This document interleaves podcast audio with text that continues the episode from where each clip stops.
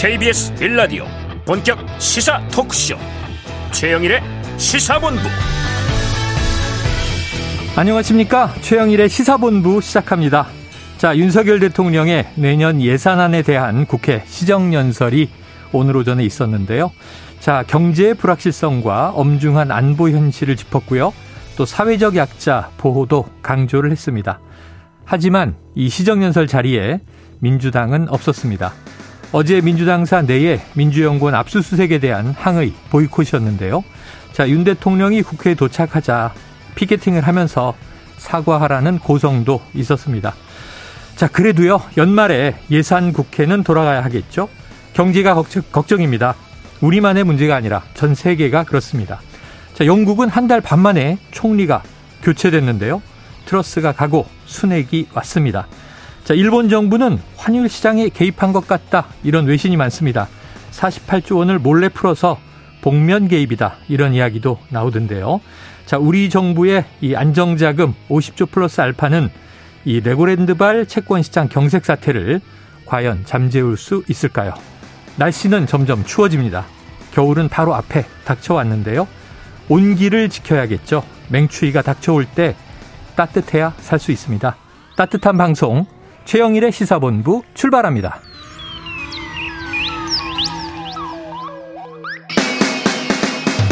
네, 1부에서는요, 오늘의 핵심 뉴스를 한입에 정리해드리는 한입뉴스 기다리고 있고요. 2부 10분 인터뷰 박정하 국민의힘 수석 대변인과 함께 오늘 오전 있었던 윤 대통령의 시정연설과 국회 현안을 짚어보겠습니다. 이어서 정치권 취재 뒷이야기를 들어보는 아주 쏠쏠한 코너죠. 불사조 기자단 그리고 IT본부가 준비되어 있습니다. 1부 마지막에 듣는 노래, 디저트송 신청 매일 기다리고 있으니까요. 오늘 듣고 싶은 노래가 있으시면 문자 샵 9730으로 자유롭게 보내주시면 됩니다. 짧은 문자 50원, 긴 문자 100원이고요. 이 오늘의 디저트송 선정되신 분께는요. 치킨 쿠폰을 보내드리고 있습니다. 많은 참여 부탁드립니다.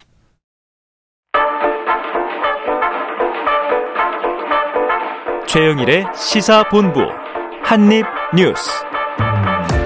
네, 오늘의 핵심 뉴스를 한입에 정리드립니다. 한입뉴스 박정호 오마이뉴스 기자 오창석 시사평론가 나오셨습니다. 어서 오세요. 안녕하십니까. 자, 박 기자님. 네. 대통령 오늘 네. 국회에서 시정연설을 했죠? 그렇습니다. 그 내년도 예산안, 그러니까 639조 원 규모의 첫 예산안과 관련된 시정연설을 했는데요. 음. 이 특히 이제 2010년 이후 처음으로 전년 대비 예산을 축소 편성한 예산이다. 라는 것이 강조가 됐습니다. 네. 그리고 재정 같은 경우는 공공 부분 구조 조정을 통해서 최대한 확보하고 음. 이걸 약자와 서민 지원 또 미래 성장에 대한 투자 강한 국방 등에 투입할 거다라고 설명을 했고요. 네. 특히 이 취약계층 등 약자 지원과 관련해서 우리 정부는 재정 건전을 추진하면서도 서민과 사회적 약자들을 더욱 두텁게 지원하는 약자 복지를 추구하고 있다라고 강조를 했고요. 네. 아울러 이제 메모리 반도체 초격차 유지, 또 시스템 반도체의 경쟁력 확보, 그리고 원자력 생태계 복원을 위해 노력을 하겠다라는 입장도 밝혔습니다. 음. 튼튼한 국방력과 인류 보훈, 장병 사기 진작 이런 것도 얘기를 했고, 아, 또한 이 여러 가지 어려운 상황을 극복하기 위해서 여야가 따로 있을 수 없다. 국회 협력이 절실하다라고 강조를 했습니다. 네. 자, 어떻게 들으셨어요, 평론가님? 네, 전체적으로 사실은 이제 문, 아, 윤석열 대통령이 그 취임 전에 대통령 후보 시절부터 강조했었던 내용을 음. 다시 한번 강조했다고 볼 수가 있겠고요. 네네. 올해 예산 같은 경우는 사실은 전년도에 통과됐기 때문에 처음부터 끝까지 윤석열 대통령이 원한 예산안 구성은 아니었다고 그렇죠, 볼수 있습니다. 그렇죠. 그렇다면 내년도 예산안이 윤석열 대통령과 현 집권 여당인 국민의힘이 음. 완벽하게 원하는 예산안으로 첫, 통과될 수 있는 그렇죠. 첫 예산이죠. 첫 예산이라 볼 수가 있습니다. 음. 18분 동안 진행이 됐다고 하고요. 약자란 단어는 7번, 음. 네, 그리고 취약계층이라는 단어는 두 번 언급했고 가장 많이 사용된 단어는 지원이라는 음. 단어인데 음. 32차례라고 합니다. 여기서도 세 가지 키워드 중에 약자 복지가 나오는데 네. 약자 복지는 사실 국민의힘이 지난 코로나 국면에서 계속해서 주장했었던 내용입니다. 네네. 더 쉽게 표현하면은 약자 복지를 낮고 두텁게라고 표현할 수가 음. 있겠죠. 그러니까 일반적인 지원이라기보다는 가장 소외된 계층이나 가장 낮은 계층에게 어, 지원을 많이 해주겠다라고 풀이를 할 수가 네. 있습니다. 그리고 경제는 13번, 투자는 9번, 산업은 5번 언급했다라고 하고요. 협치라는 대신은 협력이라는 단어를 아. 많이 사용했다라고 합니다. 국회 초당적인 협력, 국회 협력이 절실하다. 여야가 따로 있을 수 없다. 국회와 머리 머리를 함께 맞댈 때 등을 표현을 하면서 초당적 협력의 당위성을 강조했고요. 중요한 건 이제 연설을 마치고 돌아갈 때 민주당은 없었지 않습니까? 네. 그러다 보니까 악수할 때 기본소득당의 용해인 대표를 어. 가장 먼저 또 악수를 하고 네네네. 시대 전환의 조정은 의원을 또 아. 악수했고 두 1인 정당인데 네, 또 무소속 이 된 의원들 원래 민주당이었던 양향자 의원을 또 아. 악수하고 나가는 모습이 예. 또 의미 있게 포착이 됐고 장재현 의원도 어깨를 툭 치면서 악수를 하고 나갔다. 음. 라는 것이 아, 그런 대목이 중요하군요. 예, 그 이제 사실은 양양재 의원 같은 경우는 국민의힘과 네. 사실상 같이 활동하고 있습니다. 무소속이지만. 그 왜냐하면 반도체 특위 위원장을 위원장을 맡고 있으니까요. 네. 그리고 법사위에서 가장 키맨이 된 조정은 의원 네. 또 안 챙길 수가 없다라고 음. 또 해석할 수가 있습니다. 용인 의원은 상당히 좀 진보적인 또 의원인데 맞습니다. 어쨌든 민주당이 비운 자리에 이러한 또 에피소드가 있었다. 음. 자 민주당 의원들 윤 대통령의 시정 연설을 보이콧한 거죠. 그렇습니다. 오늘 오전 의총을 통해서 이 대응 방안을 마련했는데요. 음. 이재명 대표가 어떤 얘기를 했냐면 정부와 여 정부와 여당이 야당을 말살하고 폭력적 지배를 하겠다고 의지를 드러낸다면 이제 우리는 맞서 싸울 수밖에 없다. 아, 네. 국민과 함께 끝까지 싸우겠다라고 선언을 했어요. 그 다음에 이 어떤 아, 대응 방식에 여러 가지 의견이 있었지만 아, 이 시정 연설하는 국회 본회의장에 들어가지 않고 음. 밖에 있겠다라는 얘기를 했고 윤 대통령이 국회에 도착하기 전까지는 국회 본청 로텐더홀 계단에서 규탄 시위를 했는데 네. 뭐 보면은 뭐 국회 무시 사과하라 이런 팻말 그리고 민생 외면 야당 탄압 윤석열 정권 규탄한다 이런 구호를 외치는 모습이었고요. 음. 그리고 뭐 국회 모욕 막말 욕설 대통령 사과하라 이런 얘기도 있었습니다. 네. 그러니까 원래는 민주당이 이제 본회의장 안에 들어가서 뭐 피켓 시위를 하는 방안도 있었는데요. 네 이런 이 대응보다는 들어가서 방해하는 것보다는 밖에 나와서 이렇게 우리의 뜻을 보여주자 이렇게 음. 정했다고 음. 설명을 하고 있고요. 예, 국회 윤 대통령이 도착했을 때는 민주당이 침묵 시위로 전환을 했지만 곳곳에서 사과하세요라는 고성이 터져 네. 나오기도 네. 했습니다. 윤 대통령이 퇴장한 이후에 다시 민주당 의원들 로텐돌 계단에 모여서 마무리 규탄 대회도 진행을 했습니다. 자, 그럼 이제 집권 여당 국민의힘 반응은 어떻습니까? 국민의힘은 이 보이콧 자체에 대해서 강하게 비판을 했는데요. 음. 그러니까 민주당이 그러니까 마치 시정연설에 참여하지 않는 게 특권이라도 되는 것처럼 이 정치 사안과 연결지어서 보이콧하는 거 너무 부적절하다. 음. 그러니까 국회법상 의무마저도 또 책무마저도 버리는 행태다라고 지적을 했고 네. 또 성일종 정책위 의장 같은 경우는 이 검찰 수사를 무력화려는 그런 어떻게 보면 전략이 아니겠느냐. 음. 이것 자체가 민주주의 파괴고 이재명 대표를 지키기 위한 방탄이 아니냐. 그리고 심지어 이제 와서 대통령 관련 사항은 빼고서라도 특검하자고 하는데 어떻게 해서든 시간 끌기 하려고 안달이다. 이렇게 강하게 비판하기도 네. 했습니다. 자, 보이콧은 특권이 아니다. 국민의힘은 이 모든 좀 민주당의 대응이 이재명 대표의 방탄이다. 이렇게 네. 이제 계속 좀 규정을 하고 있어요. 여야의 시정연설을 둘러싼 반응 어떻게 좀 해석됩니까? 네, 일단은 이제 시정연설 보이콧이 돼서 기사들이 쏟아지고 있습니다. 34년 동안 여야가 모두 참석했었는데 음. 헌정사 최초로 이제 보이콧이 됐고 이 부분에 의해서 책임 공방이 이어진다라고 아주 드라이하게 이제 기사를 네, 네. 쓴 어, 언론사도 있고 또는 이제 제목 헤드라인을 뽑아서 참석하지 않은 더불어민주당에게 문제가 있다라고 음. 이야기하는 언론사도 있고요. 또 반대로 음. 더불어민주당이 오죽하면 참석하지 않았을까라고 네네. 또 헤드라인을 선정한 언론사도 있었습니다. 아, 기계적 균형을 잘 맞추시는데요. 평으로 가지면 어느 쪽이에요? 저요? 네. 저는 잘 모르겠습니다. 네. 아, 이거는 이제 국민들께서 판단하실 부분이라 그렇습니다. 네, 제가 네. 특별히 개입을 할 수는 없는 부분인데요. 예. 민주당은 민주당대로 섭섭한 것이 있을 것이고 음. 국민의힘은 그래도 그 부분은 그 부분이고 참여하는 건 예. 참여해야 되는 거 아니냐. 놀란 게 시정 연설을 네. 대통령이 하는데 야당이 불참한 건 헌정 사상 처음이다라고 해서 어, 의외로 보이콧 많았는데 국회는 음. 그랬는데 시정연설은 또 없었고 네. 문재인 정부 때도 보면 굉장히 이제 격돌할 때도 음. 이 야당 의원들이 그때는 피켓 들고 앉아 네. 있더라고요. 네, 맞아요. 네. 그래서 조금 살펴보면은 그동안 야당이 이제 대통령이 등장할 때마다 피켓 시위를 하면서 격렬하게 무시를 하거나 외면하는 경우는 많았습니다. 야유도 있었고. 근데 이제 지금 민주당의 입장은 무엇이냐면 지금 검찰 수사가 진행되고 있는데 결국은 이게 대선 자금으로 엮어왔기 때문에 음. 이재명 당시 대선 후보와 그 이상의 민주당 자체를 흔들려고 하는 것이 아니냐. 네. 이건 정당의 근간을 파괴하는 것이다. 라고 생각을 하고 있기 때문에 이 부분에 있어서 보이콧을 할 수밖에 없었다라고 생각을 하는 것 같고 국민의힘은 수사는 수사대로 하는데 우리가 무슨 힘이 음. 있느냐 이렇게 생각을 한 것 같습니다. 네. 자, 앞으로 이제 지켜봐야 할 것 같습니다. 국감은 네. 이어집니다. 국감은 이제 뭐 지연, 잠정 지연, 연기 이렇게 얘기됐지만 네. 또 이어진다고 어제도 저희가 장경태 의원 인터뷰를 해보니까 상임위별로 네, 결정하기로 했다 음. 이렇게 얘기를 하더군요. 그런데 뭐 어쨌든 음. 지금 예산안 시정 연설이 있었지만 네. 예산안이 국회에서 통과되려면요 과반 표결이 있어야 되지 않습니까? 네네네. 그러니까 민주당이 어떻게 입장을 정하고 음. 여기 대해서 협조를 해줄 거냐, 협력을 네. 해줄 거냐 이게 이제 중요하거든요.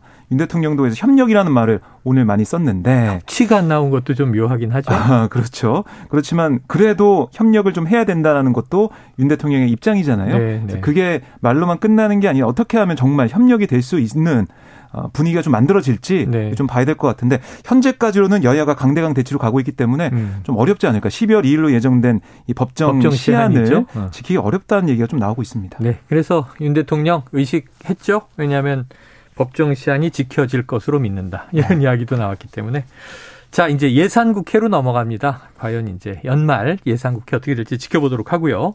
자, 예산, 내년 정부 예산안, 돈, 세수, 이것도 중요한데 지금 뭐 경제가 아주 이 시끌시끌한 것이 어제 전해드렸지만 이게 레고랜드 파장이에요. 레고랜드발 후폭풍. 최문순 전 강원도지사가 입장을 밝혔네요.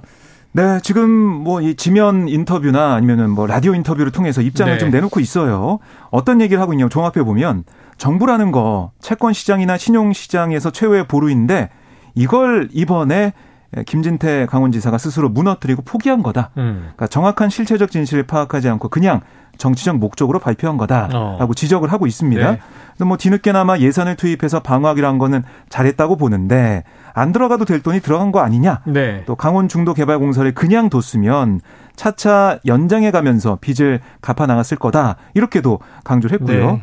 근데 이 여당에서는 지적하는 게 아니 최문순 전 지사가 도지사 시절 도의회 승인을 받지 않고 해당 사람을 추진한 거 아니냐 이런 주장도 나오고 있거든요. 음. 일각에서는요. 거기에 대해 최 전 지사는 팩트가 아니다.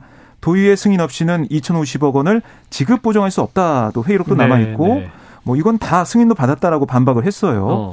그러면서 김진태 지사가 돈을 못 갚겠다라고 한 게 1차 사고였고 작게 막을 수 있는 일을 무려 50조 원을 투자하는 단계까지 오게 됐다. 이렇게 또 비판을 했습니다. 네, 지금 뭐 워낙 여러 가지 얘기들이 쏟아져 나오고 있고 어제 제가 오프닝에서 하도 좀 이게 화가 나더라고요. 음. 왜냐하면 지금 국민들의 관점에서는 민생은 외면하고 전 정부 탓이냐 현 정부 탓이냐 이런 싸움이 많은데 네. 또이 지자체까지도 음. 전임 도지사 탓이냐 현 도지사 탓이냐 음. 이런 싸움이 벌어지면 이게 사실은 해법은 또 뒤로 밀리고 음. 결국은 또 책임 공방만 벌어지거든요.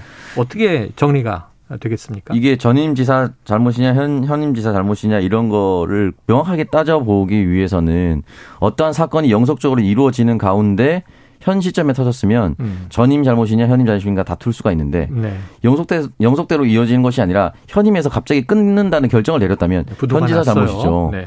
근데 현 지사 강원 이게 레고랜드 발이라고 하면 저는 안 된다고 봅니다. 왜냐하면 아, 강원도지사 김진태 지사가 중단한 게 맞아요. 네. 그거는 결정은 본인이 내렸기 때문에 음. 김진태 발이라고 저는 말하는 것이 맞다라고 어. 생각이 들고 왜 또 이렇게 한 번 더 말씀을 드리냐면 김진태 도지사가 국회의원으로 당선됐을 때 네. 레고랜드 무조건 하겠다라고 음. 했던 기사가 너무 많이 남아 있습니다. 네, 네, 네. 심지어는 이제 극단적으로 레고랜드 안 되면 나 소양강에 뛰어들겠다 이런 기사도 남아 있어요. 아, 그 정도로 레고랜드의 의지를 보였는데 지금 갑자기 중단시켰다는 것은 잘못된 것이다라고 저는 분명히 말씀을 드려야 음. 된다고 생각이 들고 더 걱정인 것은 지방채, 그러니까 지자체가 보증하는 돈을 이제 믿을 수가 없다라는 것 때문에 더 큰 경제 위기가 올 수도 있다라고 걱정하고 있는 거 아니겠습니까? 그럼 지금 지자체가 보증한 증권 현황을 보면은 경북 경산시에 1,850억이 있습니다. 네. 경산의 지식산업지구고요. 나주시에 250억, 시흥시에 120억, 안동시에 330억, 완주군에 1,184억, 음성군에 1,100억, 진주시에 800억, 음. 천안시에 1,105억, 춘천시에 205억, 충주시에 570억. 제가 말씀드린 것까지만 포함하면 7,614억입니다. 네. 이게 근간이 다 흔들리는 거예요. 음. 이거 지자체장 바뀌면 중단되는 거 아니냐. 또는 강원도라는 도급도 지금 중단됐는데 그 밑에 있는 시군구 이거 네, 어떻게 우리가 네, 믿느냐. 네. 이렇게 될 수가 있는 거거든요. 그러니까 이런 부분에 있어서는 음. 빨리 기재부가 진화에 나서야 되는 것이 맞다라고 생각합니다. 네. 보니까 어제 국감에는 이 김주현 금융위원장이 나왔는데 관련 네. 발언이 있었다면서요? 네, 그러니까 특히 이제 야당 의원들이 집중적으로 질의를 했어요. 네. 그래서 어제 정무위 종합감사에서 아, 민주당 박재호 의원이 아니 지금 김진태 지사가 레고랜드 채무 불이행을 발표할 때 알았냐라고 음. 김지원 위원장한테 물어봤더니 뭐 거기에 대해서 우리와 협의한 건 없는 걸로 알고 있다. 이렇게 김주현 금융위원장이 얘기를 했습니다. 네. 또 강원도에서 뭐 이런 상황이 날 줄 몰랐다 이렇게 얘기하기도 했고요. 음. 그리고 김 위원장은 이번 레고랜드 사태와 관련해서 강원도지사의 무모한 행보에 금융시장이 제물이 됐다 뭐 어, 이런 어, 네. 소병철 민주당 의원의 지적에는 굉장히 복잡한 거라서 이 건도 영향이 있겠지만 이것 때문이라고만 할 수는 없다. 음. 이렇게도 뭐 아, 얘기를 했고 아, 또 이제 레고랜드 같은 뭐 이런 최근 자금 시장 경색에 대한 우리 대응이 부실하고 늦었다라는 비판을 겸허히 받아들인다. 네. 김주현 위원장이 얘기하면서 결과적으로 몇 번에 나눠 조치한 모습이 됐는데 미숙했다.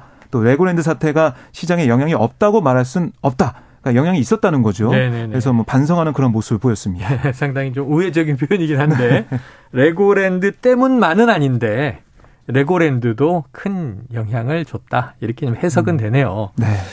자 어제 행안위 국감장에서는요 이 금융시장에 큰 혼란을 초래한 김진태 지사에 대해서 정부가 감사해야 한다 이런 얘기도 나왔다면서요.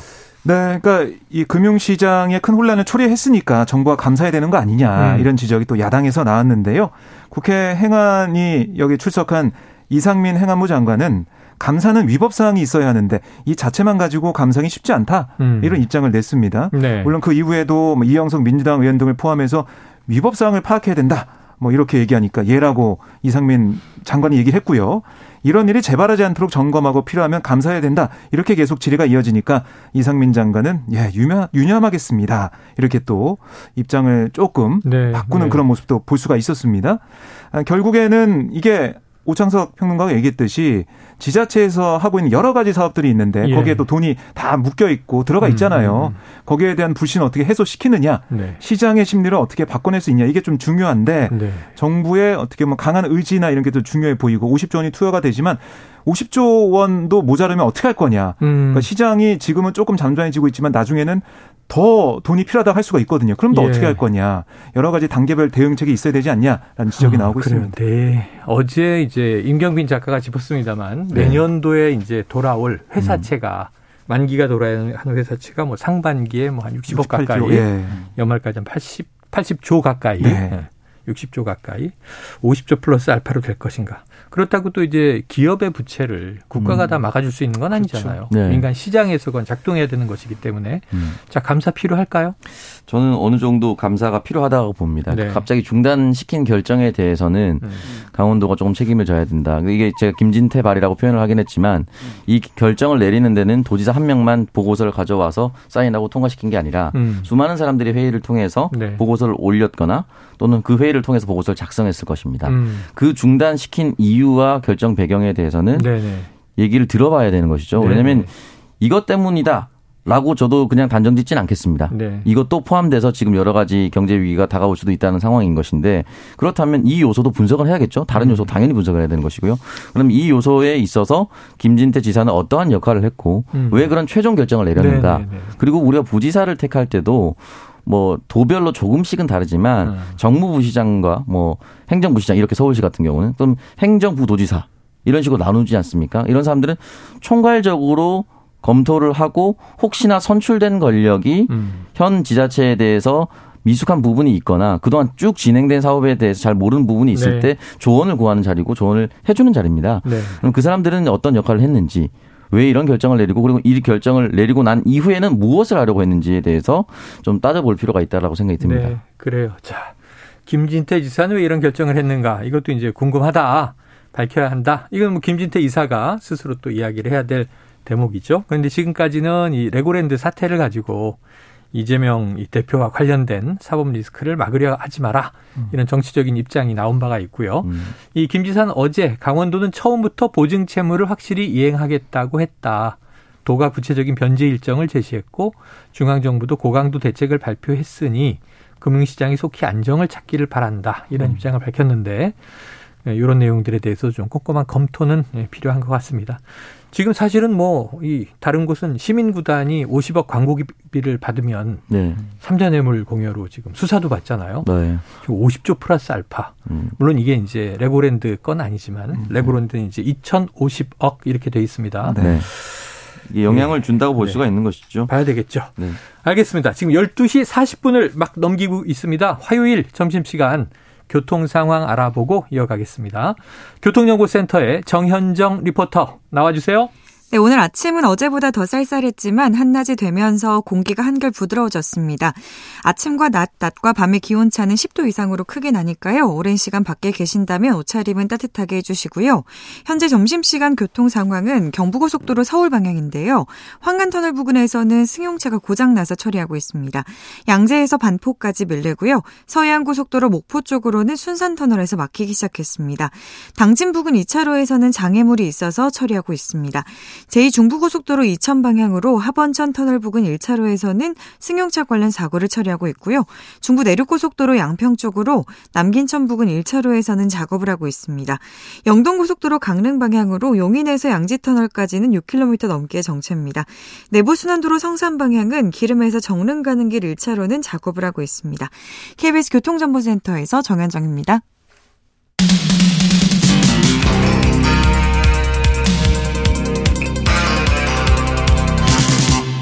최영일의 시사본부. 네, 어제 월요일이었는데요. 이 민주당사 압수수색이 막 벌어지고 또 여기서 이 국정감사가 뭐 중간에 잠정 중단되고 연기되고 이총하고 막 그래서 넘어갔는데 어제 일부 국감이 또 열린 곳들이 있습니다. 네. 이 민주당 김의겸 의원이 한동훈 법무부 장관과 한참 설전을 주고받은 게 화제던데 어떤 내용입니까? 네, 그러니까 이게 지금 뭐 영상으로 보시면 아시겠지만은 정말 뜨거운 설전이 있었는데요. 네.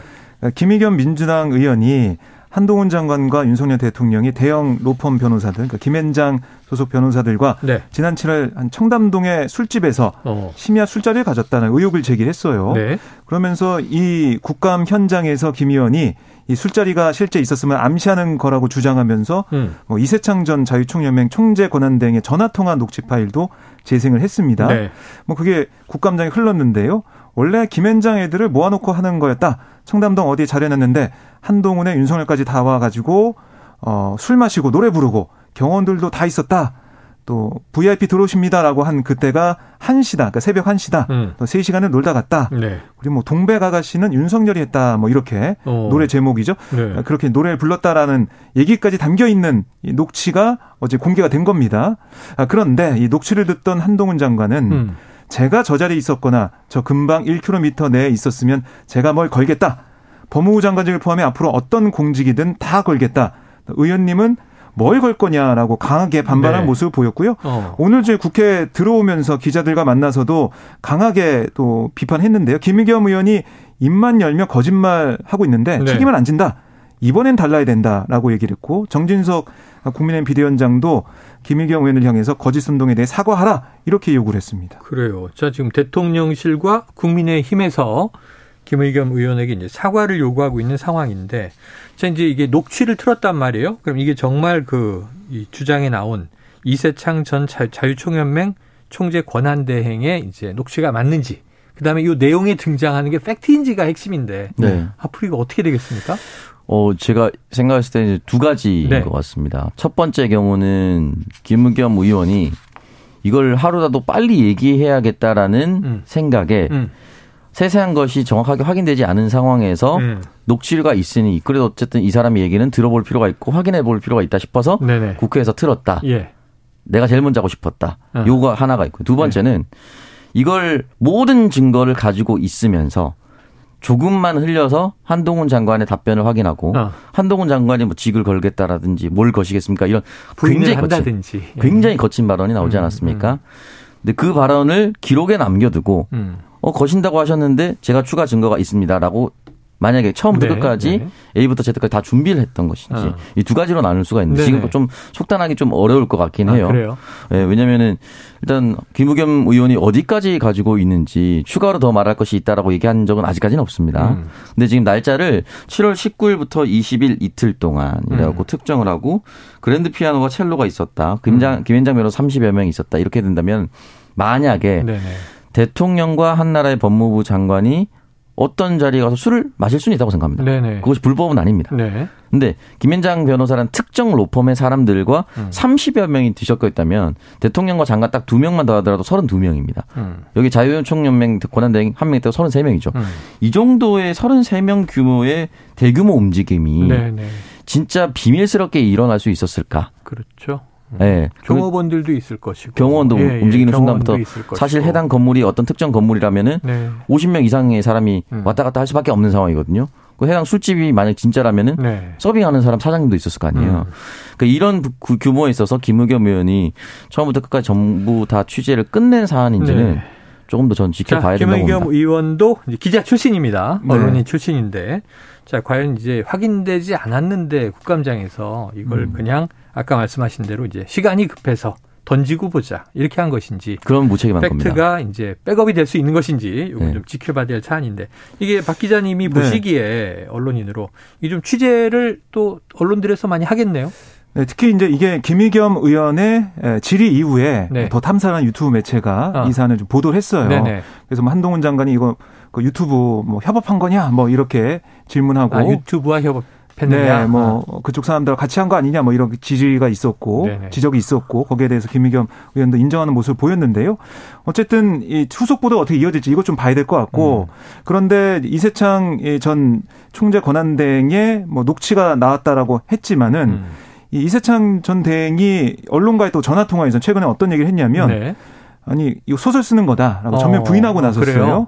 어, 이 열흘 전쯤 알지 못하는 기자에게 전화가 와서 뭐 한동훈 장관 등이 참석했다는 술자리에 묻기에 알지도 못하고 내가 거기 있으신 분도 아니다라고 어. 말을 했고 또 한 장관과 친문이 있냐는 질문에도 한동훈의 한자도 모른다, 진짜 모른다, 알면 안다고 그런다라고 답을 하면서 그러면서 뭐 정말 나쁜 사람들이다, 뭐 이렇게 강하게 반발하는 그 얘기도 있었어요. 어제 국감장에서 틀었던 녹취는 네. 이세창 지금 총재 권한대행의 목소리가 아니라는 취지네요. 본인은 뭐 그런 이런 얘기를 한 바가 없다는 거죠. 그렇습니다. 이 얘기가 소설이다라고 어허. 얘기하면서 강하게 반발을 하고 있기 때문에요. 예. 이게 또 다시 후속 보도 어떻게 이어지는지 또 어떤 입장이 서로 나온지 어. 봐서 진실 공방으로 좀 가는 그 분위기가 진실이냐, 느껴집니다. 진실이냐 거짓이냐에 따라서 한쪽은 또 크게 책임을 져야 되겠네요. 그렇습니다. 한동훈 장관이 뭘 걸겠다 이렇게까지 얘기했고 음. 1km 안에 없었다. 야, 이게 새벽 1시에 들어왔는데 3시간이라고 했으니까 새벽 4시까지 술자리가 거의 밤새 이루어졌다는 얘기잖아요. 네. 자, 진위 공방 앞으로 어떻게 결론이 나는지 지켜보겠습니다. 자, 지금 옐런 미 재무장관이요. 한국 측 전기차의 우려. 이거 바로 이제 인플레이션 감축법 IRA 얘기인데 고려하겠지만 법대로 시행한다. 이런 얘기를 했습니까? 네, 이 블룸버그 통신에 따르면은 옐런 장관이 기자들과 만나서 네. 어떤 얘기를 했냐면, 그러니까 지금 유럽도 그렇고 우리도 그렇고 전기차 보조금 문제 계속 제기하고 있잖아요. 이걸 어떤 어, 우리를 향한 어떤 뭐 도움을 주는 그런 조치가 좀 있어야 된다 네네. 이런 얘기를 하고 있는데 거기에 대해 옐런 장관은 그런 우려에 대해 많이 들었고 우리는 분명히 이걸 고려할 거다 이렇게 얘기하면서도 네. 법이 그렇게 돼 있다. 우리는 법이 써진 대로 시행해야 한다 이렇게 얘기를 했습니다. 어, 한국과 유럽 측의 우려를 듣고 규정 이행 과정에서 무엇이 실행 가능한 범위 안에 있는지 검토할 거다라고 덧붙였지만 음. 이 블룸버그 통신의 해석에 따르면은 전기차 보조금 제한을 풀기에 노비 중인 한국 등 외국 자동차 업체들을 구제해 줄 거라는 기대에 찬물을 끼얹는 발언이다. 아. 이렇게 평가를 했어요. 네네. 그러니까 전문가들 얘기도 뭐 이 통신에 나온 그대로 좀 읽어보면 법안에 따르면은 재무보 지침의 자유 재량권이 크지 않다라는 얘기가 아. 나오고 있기 때문에 네네네. 과연 우리가 좀 원하는 수준의 어떤 조치가 있겠느냐에 대해서는 회의적이다 이런 네. 평가가 나오고 어, 있습니다. 잠깐 깜짝 놀랐습니다. 네. 아, 외신을 그대로 읽어보면 그래서 영어로 읽으시는 줄 알고 네. 번역된 걸 읽어주셔서 고맙습니다. 그럼요. 자 그런데 이게 지금 우리는 큰 문제였잖아요. 네. 우리 저 우리나라 전기차가 미국에 음. 수출이 되는데 보조금을 못 받으면 가격 경쟁력이 현재 떨어지죠. 떨어지기 때문에 이거 심각한 문제가 터진다. 음. 어차피 2024년 5년이면 현지 공장도 완공되는데 그 기간 동안 좀 유예해서 우리 보조금 달라 이 얘기잖아요. 네. 그래서 이게 대통령도 국무총리도 이게 미국이 충분히 우리 상황을 이해하고 있다. 뭔가 대안을 낼 거다 이런 얘기를 했는데 고려하겠지만 법대로 뭐 어떻게 되는 거죠. 거예요? 안 하겠다는 것처럼 들리지 않나요? 그 사실은 고려는 했다. 뭐 이렇게 얘기할 수는 있죠. 음, 그렇죠. 뭐 예를 들어서 제가 본부장님께 네. KBS 이사회 자리 한 자리 주세요 했을 때 네. 고려는 해볼게요는 안 한다는 거거든요. 아, 저는 고려할 위치에 있지 않아요. 그러니까 예를 이 사람이 들어서 지금 생방에서 로비하는 겁니까? 아, 이게 예를 들어서 네. 그런 거 아니겠습니까? 그래서 지금 정치권이 풀어야 할 문제를 개별 기업에게 맡겨놨다라는 생각이 듭니다. 네. 그래서 현대차 정의선 회장이 올해만 여섯 번째 또 미국행을 음. 택해서 아, 그래요. 갔고요. 현대차가 지난 5월에 55억 달러를 투입해서 조지아주 서베너의 첫 전기차 공장을 짓겠다고 했고 이게 2025년 완공할 예정이었는데 음. 1년 앞당겨서 2024년에 짓겠다는 네네네네. 거 아니겠습니까? 근데 1년 앞당긴다 하더라도 당장 내년 2023년에 그렇죠. 보조금을 못 받으면 의미가 없는 것이 2년 기다려야 되는 거네요. 자동차라는 소모품이 소모품이긴 하나 네네. 1년마다 바꾸는 게 아니잖아요. 네. 오래 타면 10년, 오래 타면 10년도 탑니다. 음, 맞아요. 그러면 2023년 내년 첫 보조금을 받고 가격 경쟁력에서 우위를 점하지 못한다면 음.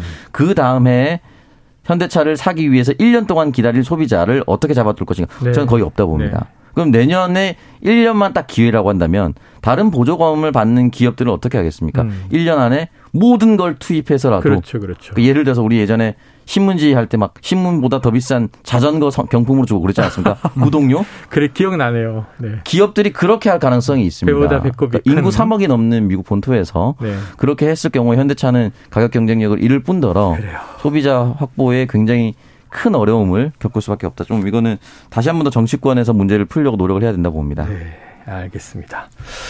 자, 이 참 걱정입니다. 어떻게 될지 좀 지켜봐야 되겠습니다. 현대차는 또 계속 신차 네. 새 모델도 발표하고 해서 시장 기대감이 큰데 제일 중요한 건 이 특히 불경기 불황일 때 가격이죠. 가격 음. 걱정입니다. 자, 이게 마지막 소식이 될 것 같습니다. 영국 총리 이 트러스 총리가 사임했다는 얘기를 뭐 최근에 전해드렸는데 새로운 총리가 등장했네요. 네, 그렇습니다. 아, 인도계입니다. 음. 42살의 리시 수낵 네. 전 재무장관이 영국의 새 총리로 선출이 됐어요. 네. 그래서 우리 시간으로 오늘 오후 7시 한 반 정도에 총리실 밖에서 정식 취임 연설을 한다. 뭐 음. 뭐그 전에는 찰스 3세 국왕을 만나서 뭐 이렇게 인준을 받는 정부 구성 승인을 받는 그런 관례가 있고요.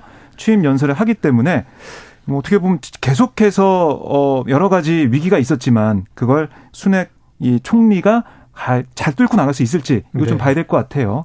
어, 그 특히 이제 순핵 어, 총리가 하는 얘기를 들어보니까 어, 통합형, 화합형으로 인선을 하겠다. 그래서 위기를 뚫고 나가겠다 이런 얘기를 하고 있는데요. 음. 이게 좀 관심을 가져봐야 될 것 같습니다. 자, 이제 인도계 이민자의 아들이다. 그래서 이제 영국인 중에서도 영국에도 뭐 다양한 인종이 살고 있으니까요.